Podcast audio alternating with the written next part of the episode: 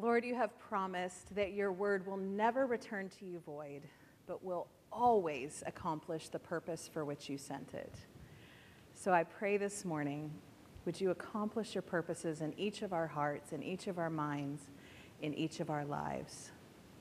Would you help us to love Jesus more, to follow you more faithfully, with more trust and more love in our hearts, and to live as beloved children of God in a world that needs to see that so desperately. Help us, Lord, we pray in Jesus' name. Amen. Well, when I was in college, which was a few years ago now, we won't say how many, I had a philosophy professor named Dr. Olive. And his personality was about as drab as his name implies. But I do remember one of his lectures very clearly. The class was Christian ethics, and he was teaching us about how people develop their own sense of personal ethics. He told us a story about his family of origin and how his family had influenced his own personal ethics. One day, when he was a young child, Dr. Olive learned a new word. And by new word, I mean one of the four letter kind. He happily proclaimed this new word in his parents' hearing, and I'm sure that the parents here can testify that time has a way of slowing down in such moments. Well, after the initial shock that his mom felt, she looked at him in horror and declared, Don, olives do not say things like that. I remember in my notes drawing a little olive with stick arms and legs, with a speech bubble coming out of their mouth saying, Olives do not say things like that. It was a great story that stuck with me, as you can tell even now. I'm sure some of you have family sayings or truisms when you were growing up as well. Mike referenced the Christmas Chronicles last week. In their family, they say, a Pierce always sees it through. In The Hunger Games, The Hunger Games has a new prequel movie, which is also a book. And in that movie, the Snow family says over and over again, the snow always falls on top. Well, what were some of the family sayings that you had in your family? You can yell them out now. Yes, you can talk out loud in church. Blood is thicker than water. Oh, that's probably a common one. What else?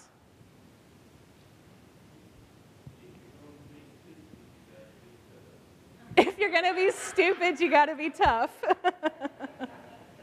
what else? Say it again. Oh, okay. Uh, I think there's another version of that, right? Even a blind squirrel gets a nut every every so often. Any others that stuck with you? Well, those are some some good ones. Um, this week, we're going to be talking about the love and mercy that God has built into the Sabbath. And I think we see that love and mercy most clearly through the family relationships that we're able to enter into now through Jesus. Those relationships give us a new name, they redefine us, and they teach us a new way of being a new way of being with God, with ourselves, and with one another. So let's dig into today's passage. We're going to be in Galatians chapter 4, verses 4 through 7.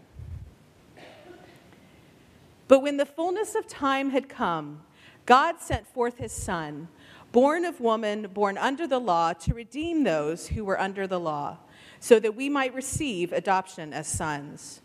And because you are sons, God has sent the Spirit of his Son into our hearts, crying, Abba, Father. So you are no longer a slave, but a son. And if a son, then an heir through God. And might I add, not just sons, but also daughters. Now, did you catch that? Not only has God, through Christ, adopted us into his forever family, but he also now gives us permission to call him by the most intimate of names Abba, Father.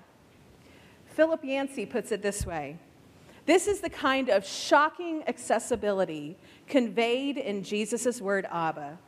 God may be the sovereign Lord of the universe, but through his Son, God has made himself as approachable as any doting human father. Have you ever considered God as a doting father? In the creation account of Genesis 1 and 2, at the conclusion of each day, God looks at everything that He's made and He says, Wow, what I made is good. Now, that's a paraphrase, of course. But when God made man and woman on the sixth day, at the conclusion of that day, He said something different. He looked at His new children and He said, Wowee, those perfect little people, they're not just good, they're really good. Don't those sound like the kind of words that a doting father would say when he meets his new child for the first time? How might that change the way that you practice Sabbath? If God is your doting father, if he is one who is inclined to find favor rather than fault, if he is one who draws near to you instead of pushing you away, if He's one who delights to give you what you need instead of criticizing you for having needs, if all of those things are true, might that change the way that you practice Sabbath? I think it gives us a greater sense of freedom. Rather than approaching Sabbath as a have to, like Mike said last week, we can approach Sabbath as a get to. When I'm able to trust in God as a merciful, kind, and lavish Father, I'm freed up to trust Him with my to do list, to believe that He truly does want me to experience His love and His joy through the Sabbath. Now, the first part of that passage that we read in Galatians focuses on the new family relationship that we have with God, our now Abba Father. But the second part of the passage focuses on our new family relationships with one another. If we're sons and daughters, then we're also now what? Heirs, but also, how do we relate to each other? You're now my brother and sister, yes. Which means that not only do we have a generous and kind hearted Heavenly Father, but we also now have a great big bunch of siblings who also share our heavenly DNA, which means that we get to experience God's grace on the Sabbath by spending time with Him and by spending time with one another. We see these same truths expressed in Romans 8 15 through 16. Listen to how Paul describes our family relationships. For you did not receive the spirit of slavery to fall back into fear, but you have received the spirit of adoption as sons, by whom we cry, Abba, Father. The Spirit Himself bears witness with our spirits that we are children of God. And if children, then heirs, heirs of God, and fellow heirs with Christ. Not only are we heirs of God, but we are co heirs with one another. We are all promised the same love, the same care, and the same provision of God. And we might just need to remind each other of that from time to time. There's a story that comes from Spain of a father and son who had become estranged. The son ran away, and the father set off to find him. He searched for months to no avail. Finally, in a last ditch effort, the father put an ad in a Madrid newspaper. The ad read Dear Paco, meet me in front of the newspaper office at noon on Saturday. All is forgiven. I love you, your father. On Saturday, 800 Pacos showed up looking for forgiveness and love from their fathers. It's from a publication called Bits and Pieces. Our world is filled with Pacos our world is filled with those who don't yet know the love and forgiveness of an Abba Father God.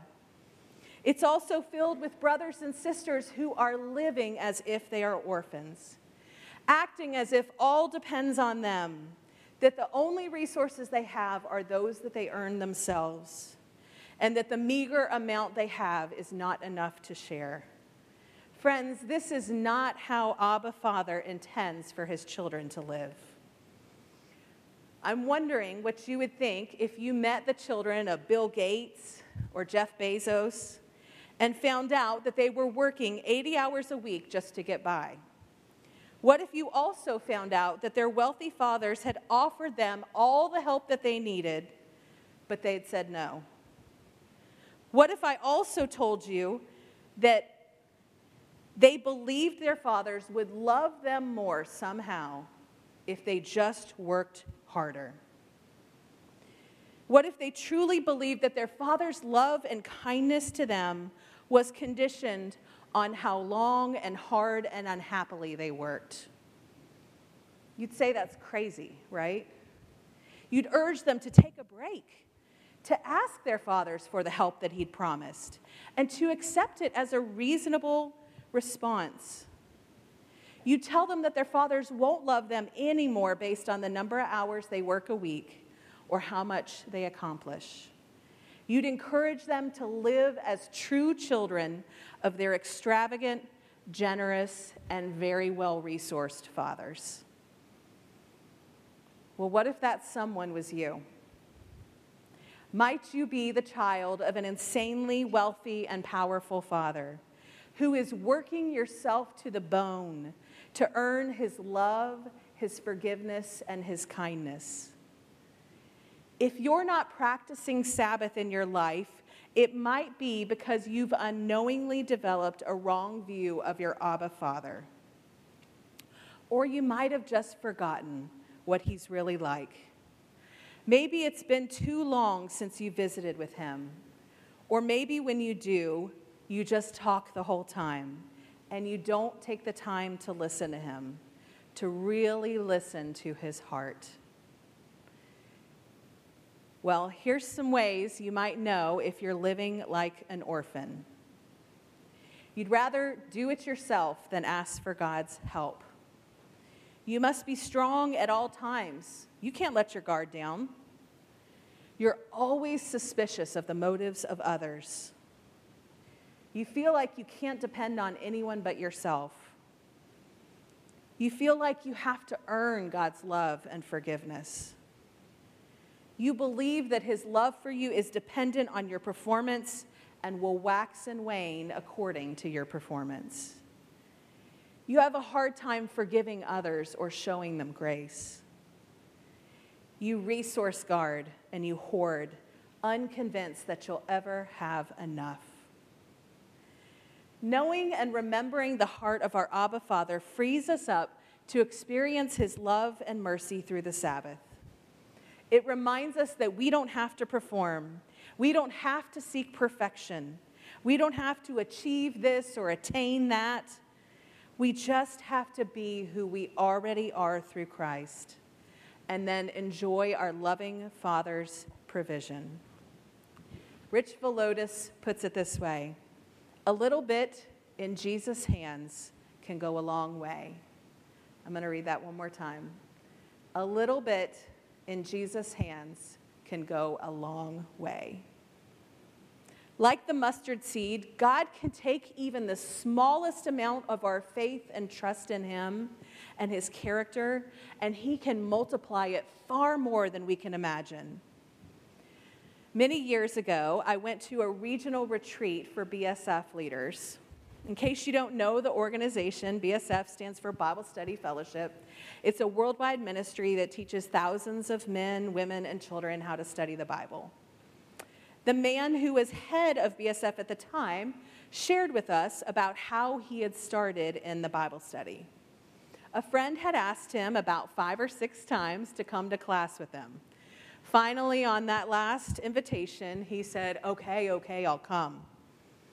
At first, he wouldn't do any of the lesson at home. Instead, he would arrive to class 15 minutes early. He would sit in his pickup truck and he would answer as many of the lesson questions as he could in that 15 minutes. Over time, though, that 15 minutes became 20.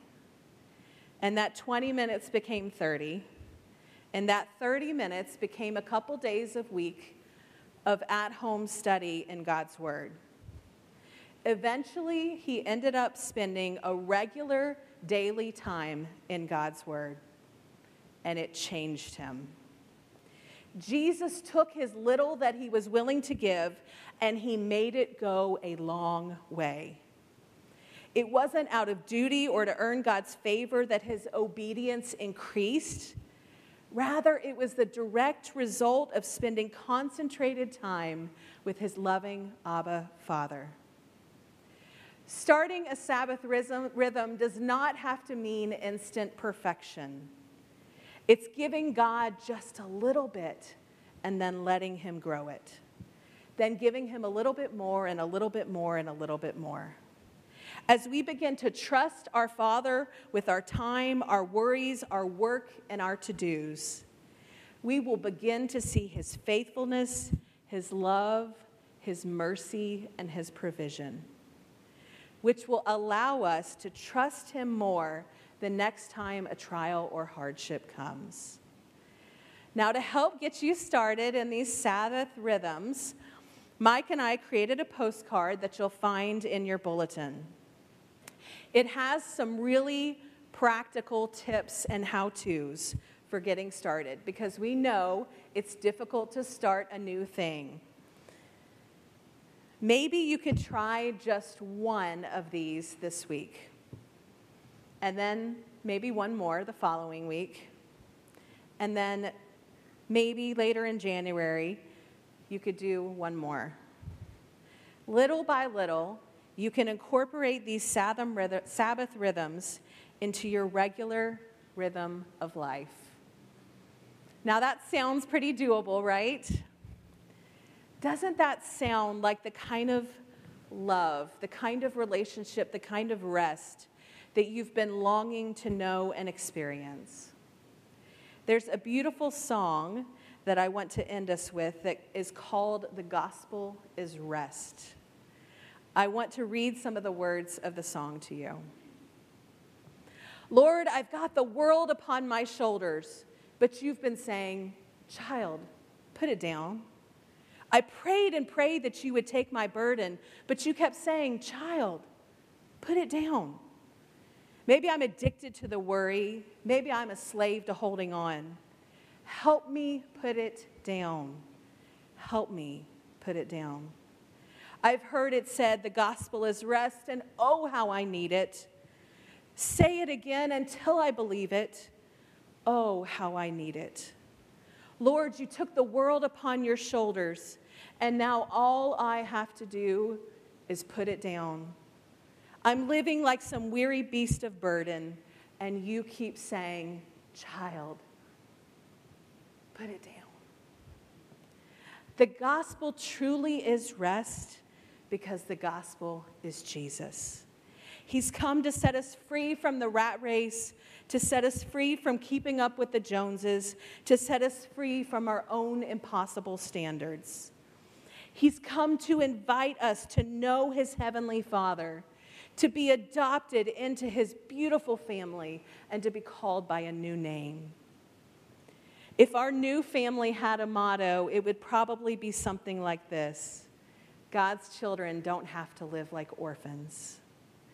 The last verse of our passage reads So you are no longer a slave, but a son. And if a son, then an heir through God. Friends, you have been called a beloved child of a good, good Abba Father. He bought you, He bought your redemption at a great price the price of his own true son, Jesus. You now have a place in God's forever home. You are an heir of an unshakable, incalculable kingdom. And you have brothers and sisters to cheer you on every day. God's children don't live like orphans. So, this Christmas, why would you? Your Father has given you more gifts than you could ever count. Won't you unwrap the gift of Sabbath, his Sabbath rest this season, and enjoy the love and peace that we can find when we draw near to Jesus? Let's pray. Oh God, you've given us too many gifts to count, but the very best of them is Jesus. Thank you that through him we can draw near to you. We can crawl into your lap, Abba Father, and lean our heads on your unsearchable, massive chest and just rest like little children, not wondering where our next meal will come from, not worried about tomorrow's to dos. We can just rest. Thank you, Jesus, that you have given us that great gift, that you bought it for us at the price of your own life. Help us to enjoy that gift, to open it often, to enjoy it well, and to know our Abba Father intimately. Thank you, Jesus. We pray in your name. Amen. Jesus is not just the King, He is also our brother. And because he has given his very own life for us, we are able now to call God Abba Father. So I pray this week that you would lean into his love, that you would go and share it with all those who are still orphans. May he empower you by his Holy Spirit to live as true children. Go now in his peace. Amen.